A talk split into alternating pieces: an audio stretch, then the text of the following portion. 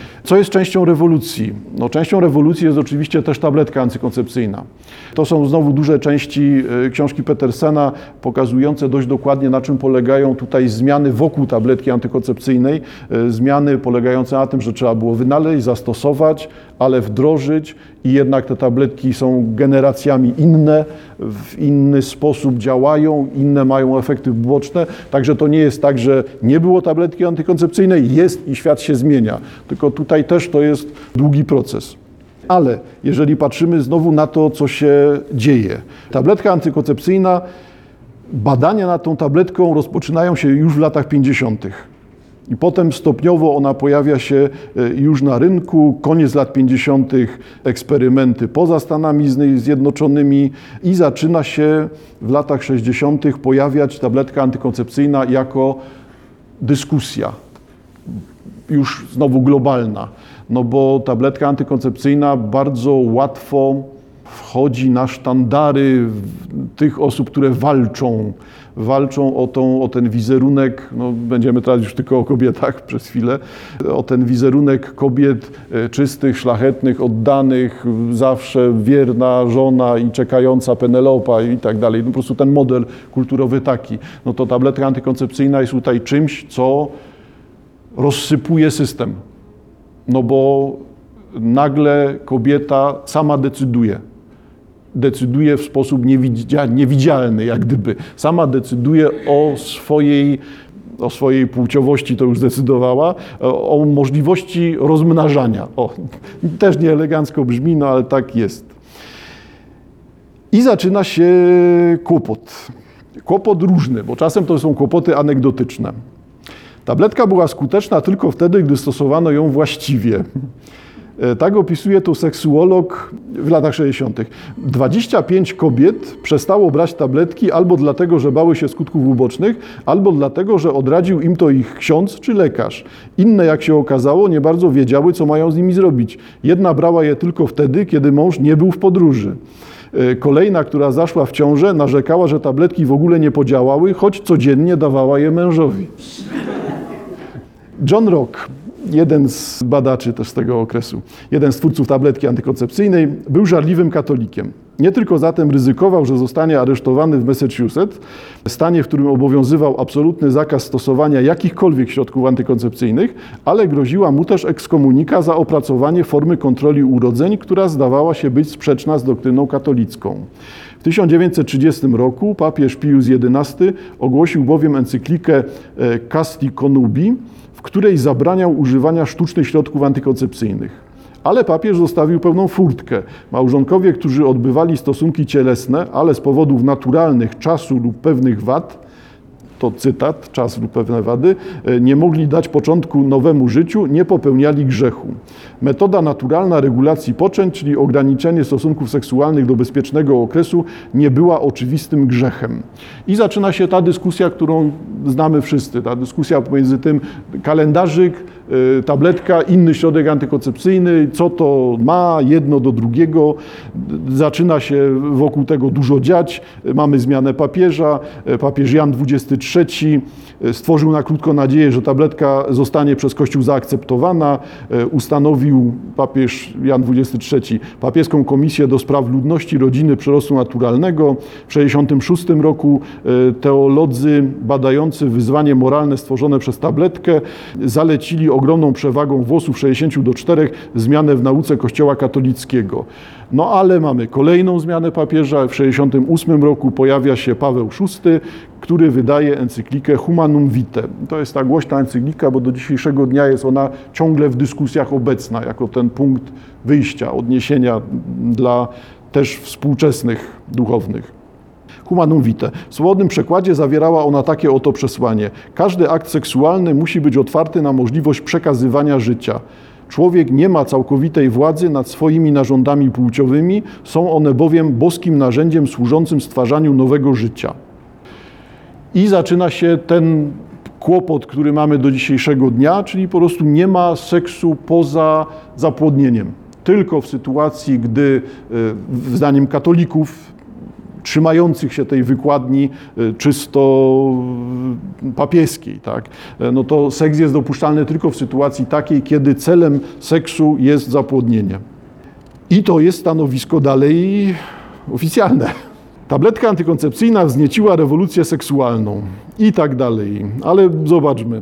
W latach 65-70 częstotliwość stosunków wzrosła z 6,8 do 8,2 na miesiąc. Osoby zażywające tabletki kopulowały przeciętnie 10 razy miesięcznie, czyli z częstotliwością, której dorównywało jedynie pożycie małżeństw pragnących mieć dzieci. Seks dla rekreacji i seks dla prokreacji biegły łeb w łeb i tak dalej. I zaczyna się rzeczywiście już takie uwalnianie, uwalnianie seksualności, e, ale to niewiele będzie zmieniało. Niewiele będzie zmieniało. Tutaj e, wiele się jeszcze musi zadziać. Proszę Państwa, w latach 60. jesteśmy dalej jeszcze chwilkę. E, kobiety o radykalnych poglądach na kwestie równouprawnienia zaczęły dyskutować o podniesieniu świadomości przedstawicielek swojej płci. Jednym z głównych haseł tej nowej retoryki politycznej stało się niezadowolenie z życia płciowego. Na pierwszej e, National Women Liberation Conference, e, która odbyła się w Chicago w 1968 roku, pojawił się referat o micie orgazmu pochwowego. Idąc za przykładem Mastersa i Johnson, seksuolodzy, oznajmiła autorka artykułu, chociaż istnieje wiele stref pobudzenia, pobudzenia seksualnego, to jeśli chodzi o szczytowanie jest tylko jedna, a sferą tą jest łechtaczka. Wszystko to nasuwa, dalszy ciąg tego tekstu, nasuwa parę ciekawych pytań o seks konwencjonalny i o naszą w nim rolę.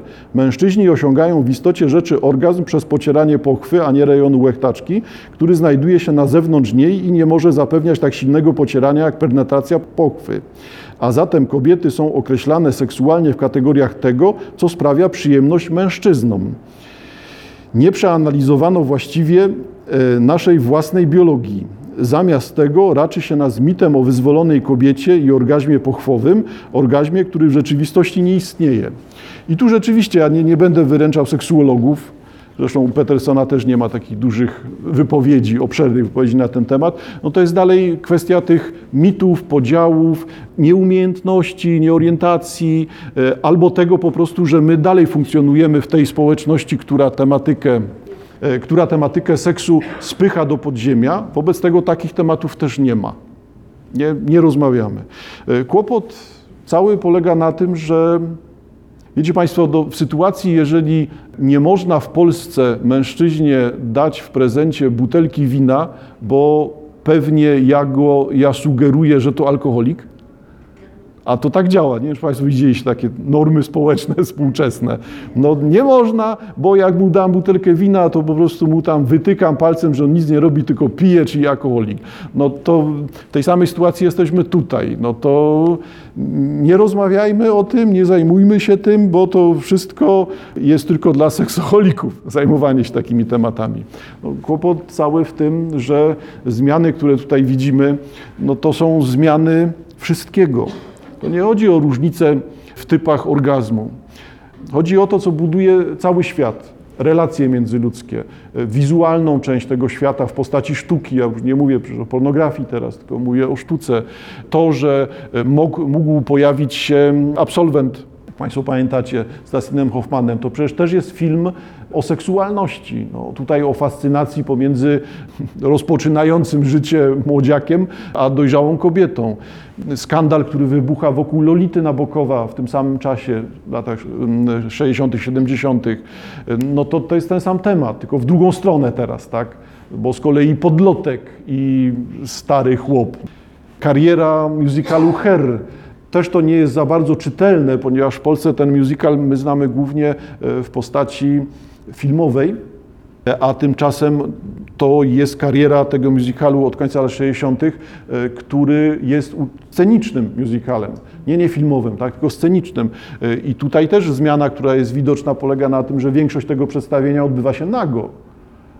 W filmie już tego nie ma tak, tak mocno, no ale tak jest. Wobec tego zmiana w podejściu do seksualności jest też zmianą nawet tak prostej sprawy jak wizualna postać świata. To, w jaki sposób seksualność będzie ta dyskusja, rozmowa, trwanie seksualności e, będzie nas zmieniało. To, jeżeli Państwo pamiętacie, też skorzystam z obrazka, to jest e, wizerunek z pierwszej tych płyt e, Johna Lennona solowych, gdzie występuje ze swoją kolejną żoną Yoko Ono. Płyta Dwie dziewice taki tytuł, tłumacząc na język polski. I tutaj pojawia się to jako ten wizerunek całkowicie otwarty tak, jakby pozbawiony czegoś, co do tej pory, czego byśmy się do tej pory spodziewali, tak, że jednak ubranie jest rzeczą wymaganą, no to tutaj pojawia się, że nie jest wymaganą. Te akcje późniejsze też, jeżeli Państwo pamiętacie, walka o pokój Lenona poprzez sesję w łóżku, tam Lenon z Yoko Ono nie wychodzi z łóżka i robią akcje dla pokoju na świecie w ten sposób. E, no tak, ale tam nie byli nacy, tam już byli ubrani. Pojawiające się wreszcie tego typu rzeczy, czy jakby oswajające nas wizualnie z seksem, e, będą ostatecznie wypełniały świat. Dyskusja wokół rewolucji seksualnej to jest też dyskusja wokół obrazów, wokół wizualnych przekształceń tej ilustracji, egzemplifikacji chyba byłoby najlepiej, tak. E, obrazowa egzemplifikacja zmian w podejściu do seksu. No nie brzmi to dobrze, takie zdanie, no ale tak jest. E, ostatnie tango w Paryżu, 72 rok.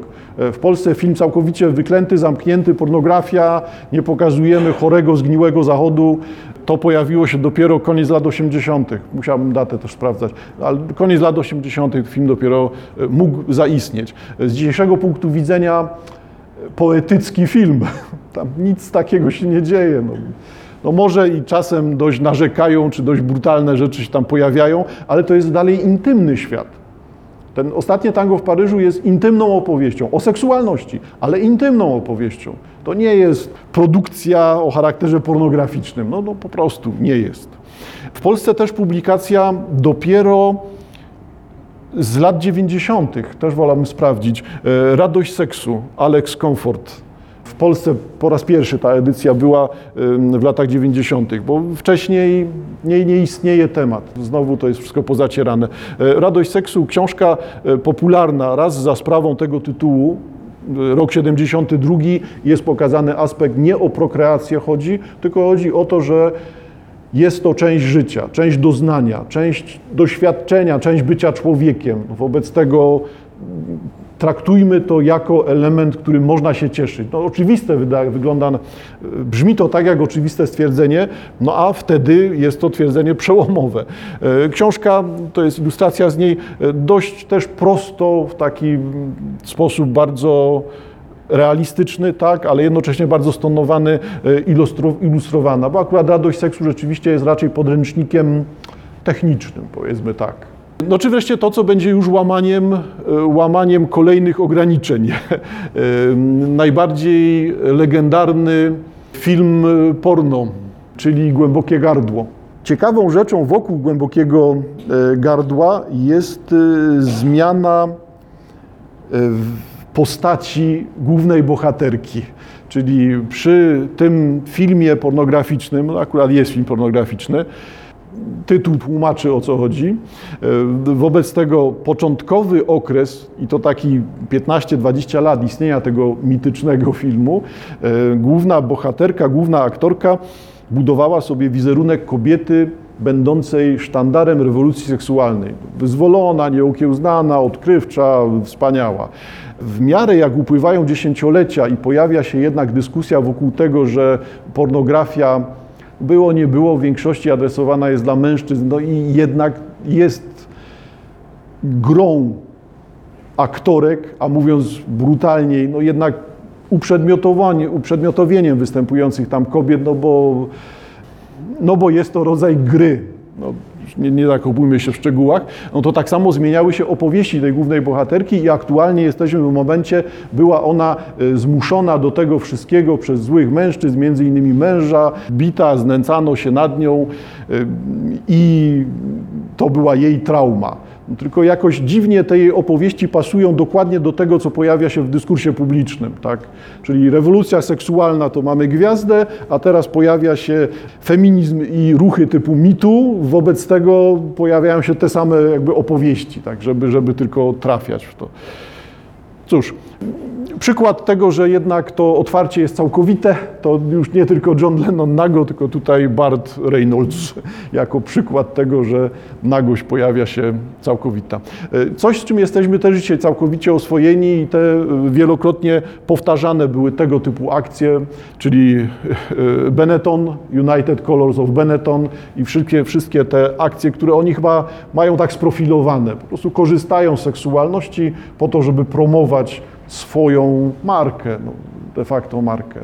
To jest tylko przykład funkcjonowania seksualności w merkantylizmie, tak? w jaki sposób to może być podejmowane, w jaki sposób staje się narzędziem czystego handlu. Ta zmiana też jest bardzo fajna, moim zdaniem, też taka legendarna, czyli zmiana polegająca na tym, w jaki sposób Madonna, która zaczyna od tej gry Madonna w samym pseudonimie i zaczyna od tego przecież Like a Virgin, bo, bo, to jest początek Madonny, no to Madonna, która w 96 roku wydaje książkę Seks, w której obiecuje nam, że nauczy nas, jak się, będę delikatny, kochać. Chociaż termin jest tutaj zdecydowanie brutalniejszy. No a zauważcie Państwo, na czym to polega, tak? 96 rok i Madonna like a Virgin tylko w tej wersji takiej ewidentnie sadomasochistycznej. Ciekawe rzeczy z gry wokół płci, bo to za chwilkę do tego sięgnę też, to są te epizody czy te sytuacje z kultury masowej, która pojawia się w Stanach wokół płci. Czyli Prince jest ewidentnie przykładem takiego wizerunku, kojarzycie Państwo, muzyk Prince, takiego wizerunku, który bezustannie korzysta z albo żadnych cech płciowych, albo wszystkich naraz bo to jest coś, co jest ciekawym kierunkiem zapowiadanym już w XX wieku, że będziemy dryfowali w stronę zatarcia granicy między płciami, że nie istnieje zróżnicowanie płciowe, istnieje jakaś jedna płeć, albo uznajemy, że nie ma po prostu płciowości. No, to jest taki trochę zaśmiały wniosek, no ale taki kierunek byłby. Czyli mamy do czynienia z artystami bezpłciowymi nie, nie, nie, to nie jest zarzut, tak, że oni są tacy nudni, tylko chodzi o to, że ten wizerunek jest ani kobiecy, ani męski, ale w zasadzie kobiecy i męski jednocześnie. I to jest dalej ta dyskusja wokół płci. Przykład Demi Moore, okładka Vanity Fair z 92 roku, to jest naga Demi Moore. Tylko jest to przykład jeszcze jednej, e, jeszcze jednego z aspektów współczesnej seksualności, czyli funkcjonowania seksu w ubraniach, w sprawach mody, powiedzmy szeroko tak, i częścią takiej mody będą stroje, które są malowane. Czyli zamiast iść do krawca, idziemy do malarza, który pokrywa nas stosownym ubraniem. Jak ktoś się nie orientuje, tego nie widać, tak? bo to są tego typu malowidła e, na skórze, e, które sprawiają jakby zupełne złudzenie tego, że mamy do czynienia z osobą ubraną. Obszerny nurt, rzeczywiście współcześnie ten body painting jest no może nie tak popularny jak tatuowanie, no ale tak samo obecny. Obecny, czytelny, widoczny. Ciekawy rodzaj jakiegoś elementu współczesności. Opowieści w Stanach Zjednoczonych będą przerwane przez Petersena w tym miejscu, czyli w tym miejscu, w którym pod koniec XX wieku pojawi się już wirtualizacja seksu, czyli uprawianie seksu przez internet nie w sensie biernego oglądania obrazku, tylko w, obrazków, tylko w takim, taki sposób, który zapewnia doznania fizyczne, czyli wszelkiego rodzaju rękawice, ubrania, sensory, przystawki dla kobiet i dla mężczyzn, które zapewniają interakcję. Czyli pobudzane są, uruchamiane są jakby te serwomechanizmy, zapewne tak to trzeba powiedzieć, e, poprzez połączenie na odległość. Czy jest to jakiś rodzaj bezpiecznego seksu? No, rzeczywiście ten bezpieczny seks to jest już tak wyświechtany no, truizm, to opowiadanie o bezpiecznym seksie, e, że wszystko staje się tutaj bezpiecznym seksem. Ale to już zostawmy też seksuologom. Proszę Państwa, tylko jeszcze e, rzeczy główne. Czyli jednym z pomysłów na seks w Stanach będzie ten rynek, który widzieliśmy, no bo te obrazki, na które zwróciłem Państwa uwagę, to są dalej rzeczy czysto wizualne. Jakby tutaj niewiele rzeczy e, odkryjemy innych. Ale ciekawą rzeczą, o które jeszcze sięgnę w Stanach, jest kolejny aspekt seksualności, bo skoro seks to jest albo radość, albo prokreacja, no to tutaj docieramy do tego, że trzeba zderzyć się z aborcją. Niekoniecznie, tak, no ale ten temat będzie bliski temu, o czym mówimy. Jesteśmy, proszę Państwa, w latach 70. Sąd Najwyższy ery Nixona usunął ostatnią przeszkodę na drodze kobiet do całkowitej wolności. Mówimy tutaj o zmianie wprowadzającej legalizację aborcji w Stanach. Co roku poddawało się zabiegowi, zabiegowi usunięcia ciąży od miliona do 3 milionów kobiet, z czego 99% nielegalnie. Mówimy o danach ze, Stanach, ze Stanów. Lekarze mieli prawo do wykonywania tak zwanych aborcji leczniczych, kiedy ciąża lub poród stanowiły zagrożenie dla życia matki, ale decydujące o udzieleniu pozwolenia na ten zabieg komisje szpitalne pozostawały z reguły głuche na formalne wnioski. Pacjentka nie znajdowała go prawie nigdy. I zauważcie Państwo, że to jest moim zdaniem ciekawe. Mówimy o epizodzie w historii Stanów Zjednoczonych z lat 70., a stale widzimy tą równoległość, że my jakby teraz ćwiczymy pewne rzeczy, które 30-40 lat temu już były przetestowane, czy ktoś przez to przechodził. Lekarz mógł odmówić przeprowadzenia aborcji, jeśli odkrył, że kobieta jest niezamężna. Leslie Reagan, autorka When Abortion Was a Crime, tak, kiedy aborcja była przestępstwem, e, pisze o lekarzu, o lekarzu, który powiedział: Teraz, kiedy się zabawiła, chcę, żebyśmy uprali jej brudną bieliznę. Z mojego punktu widzenia może ona wypocić tego dzieciaka. Ciąża, wskazuje Regan, ujawniała aktywność seksualną niezamężnej kobiety. Ten wrogo nastawiony lekarz postępował zgodnie z potoczną opinią, że kobieta taka zasłużyła swoim niewłaściwym zachowaniem seksualnym i tym, że być może czerpała z tego przyjemność, na to, aby znosić wstyd z powodu ciąży i urodzenia nieślubnego dziecka. Lekarze zdawali sobie doskonale sprawę z radykalnej przemiany, jaka dokonała się w zwyczajach seksualnych Amerykanów. W latach 40. samotne kobiety stanowiły tylko 7% poddających się usunięciu ciąży.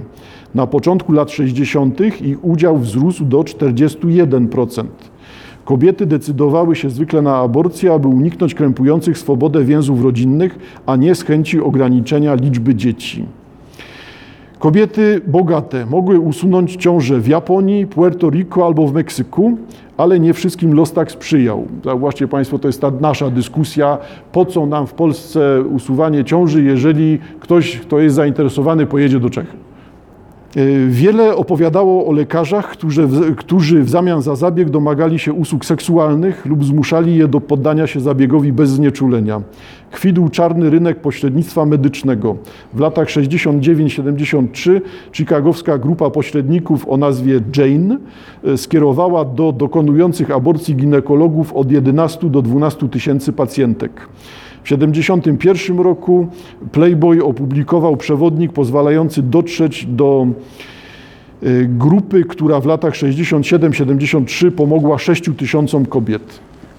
I zaczyna się dyskusja, o co chodzi wokół przerywania ciąży. I argumenty są tutaj zaskakująco zbieżne. Po prostu doskonale, tak jakby ktoś współcześnie, znaczy ktoś mam na myśli uczestników dyskusji medialnych, a czy to są dziennikarze, czy to są politycy, niestety umieścił mnie mniej więcej w tym samym miejscu. I nagle mamy tą samą, ten sam temat. Kalifornia orzekła, że jej temat, ten sam sposób opowieści. Kalifornia orzekła, że jej prawo aborcyjne jest sprzeczne z konstytucją. Podobnie postąpił sąd w stolicy kraju. Jednak nie wszystkie sądy były do tego skłonne.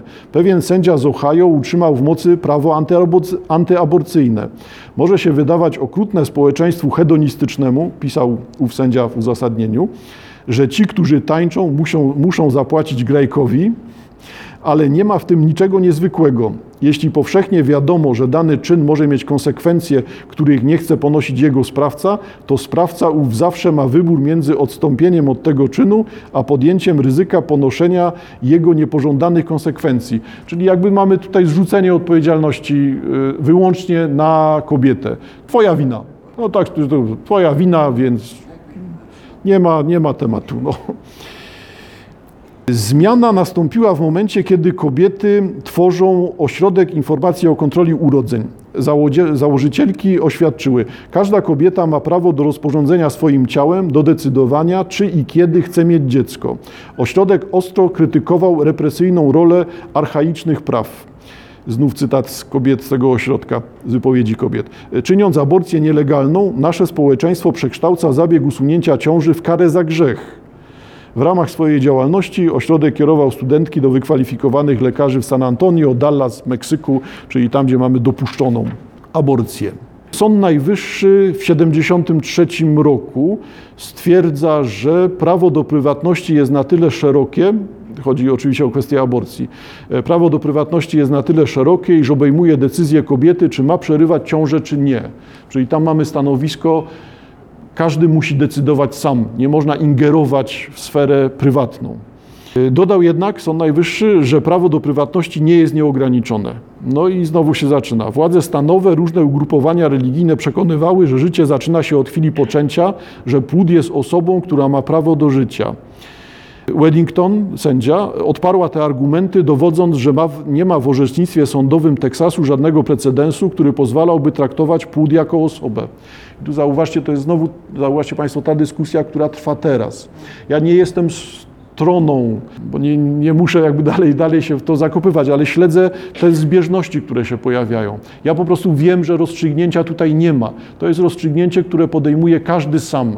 Nie ma rozstrzygnięcia, które można powiedzieć na zasadzie tak ma być, a cała reszta jest zła. To nie ta sytuacja jest. Bo to jest przekonywanie kogoś właśnie, żeby był e, herosem, bohaterem, poświęcał się, ryzykował swoje życie. To są dyskusje, to, są decyzje samodzielne, po prostu nie ma innego wyjścia tak, z tego. No ale zauważcie Państwo co, 73 rok, tak, i to już mamy znowu, no, przećwiczone, przegadane, nie? to już wszystko istniało wcześniej. Czyli dyskusja, że w chwili poczęcia, ta ściśle taka jak w Polsce, katolicka, płód jest osobą, która ma prawo do życia. I teraz Państwo zauważcie, że jakie są wnioski z tego. To są prawne wnioski. Jeżeli mamy uznanie tego, że płód jest osobą, to w tym momencie wchodzimy w dziedziczenie albo uznanie osoby w sensie PESEL na przykład. No a tutaj okazuje się, że no, jakby tego nie widać, nie? w Polsce tego nie widać. Czyli nie ma podstaw prawnych do traktowania płodu jako osoby. Płód nie ma żadnych praw własności. Czy można uznać, że dziecko przed narodzeniem jest już, y, ma prawo do czegoś, no na przykład to prawo do dziedziczenia, y, paradoksalne. Urzędy stanowe nie wydają aktów zgodne płodom, które urodziły się martwe. No to jeżeli uznajemy, że płód jest osobą, to w takim razie akt zgonu.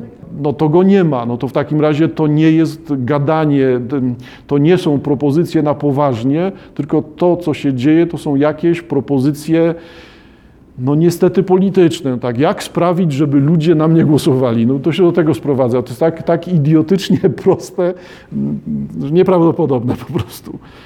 Czyli nie wydaje się aktów zgonu płodom, które urodziły się martwe, a przynajmniej tym, które matka nosiła krócej niż 5 miesięcy. No ciekawa furtka, bo to by oznaczało, że w Stanach, jeżeli poronienie, na, na przykład poronienie następuje w ósmym miesiącu, to jednak akt zgonu jest, skoro poniżej 5 miesięcy nie wystawia się w części Stanów.